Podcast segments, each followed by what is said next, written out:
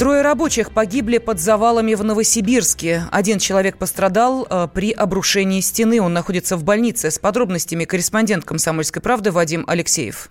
На наших глазах спасатели извлекли еще одного человека, и в первые минуты была надежда на то, что его можно спасти. Сотрудники скорой помощи пытались реанимировать человека, но нет, к сожалению, оказалось, что шансов нет. Около полудня по местному времени, это 8 по Москве, произошло обрушение этого объекта. Очевидец в интервью порталу Рапли рассказывает о том, как это произошло.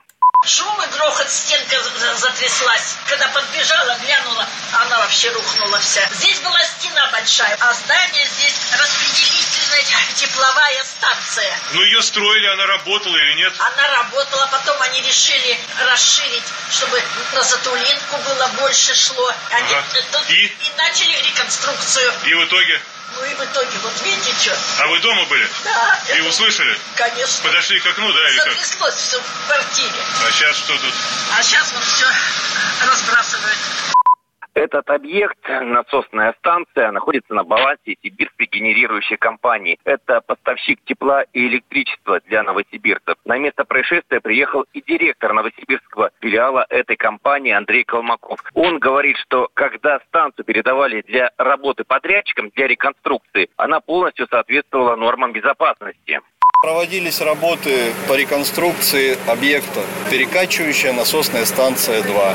Работы проводились с весны. На объекте работало 84 человека, организации подрядчика. Объект был передан подрядчику по акту еще по весне. У станции задача либо повысительная, либо понизительная, в зависимости от режима. Она перекачивает теплоноситель между зонами. Сюда поступает тепло с ТЭЦ-2, с ТЭЦ-3, и она перекачивает дальше. Она, в принципе, принципе, уже была, но это достаточно уже поработавшая, менялось полностью оборудование тепломеханическое, электротехническое. Но вообще это объект большой энергетики, опасный производственный объект, который был выведен из работы и передан подрядчику по акту в работу. Безопасность его на время передачи полностью отвечала всем требованиям. На место происшествия съехались представители власти и силовых ведомств. Уже сейчас возбуждено уголовное дело. Об этом говорит старший помощник прокурора Новосибирской области Дмитрий Лямкин предварительно установлено, что подпятная организация, там бригада была, она осуществляла строительные работы по реконструкции здания. Предварительно все-таки не были соблюдены требования к эксплуатации, к ремонту, элементарные требования безопасности. И мы действительно дадим оценку действиям как заказчиков, так и подрядчиков, которые осуществляли работы, а также должностных лиц строительного контроля надзора. Также нам известно, что наши коллеги, Следственный комитет, возбудили уголовное дело по статье 216 Уголовного кодекса России. Это нарушение правил безопасности при ведении работ. Эта статья, о которой говорит наш собеседник, предусматривает лишение свободы на срок до 7 лет. Но не исключено, что будут и другие статьи Уголовного кодекса. Кроме этого, близкие погибших и пострадавших вправе обращаться с гражданскими исками и отстаивать их через суд. И была ли все-таки эта стена достаточно безопасной? Есть сомнения. Комсомольская правда связалась с сестрой одного из рабочих, что оказался под завалами. И она говорит, брат предупреждал об опасности.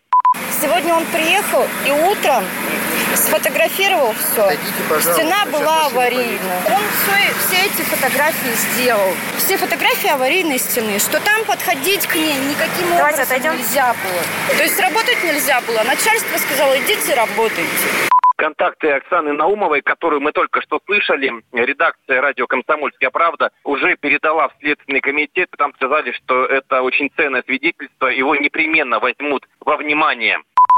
С подробностями из Новосибирска корреспондент «Комсомольской правды» Вадим Алексеев. Спасатели уже разобрали большую часть завалов. Темы дня.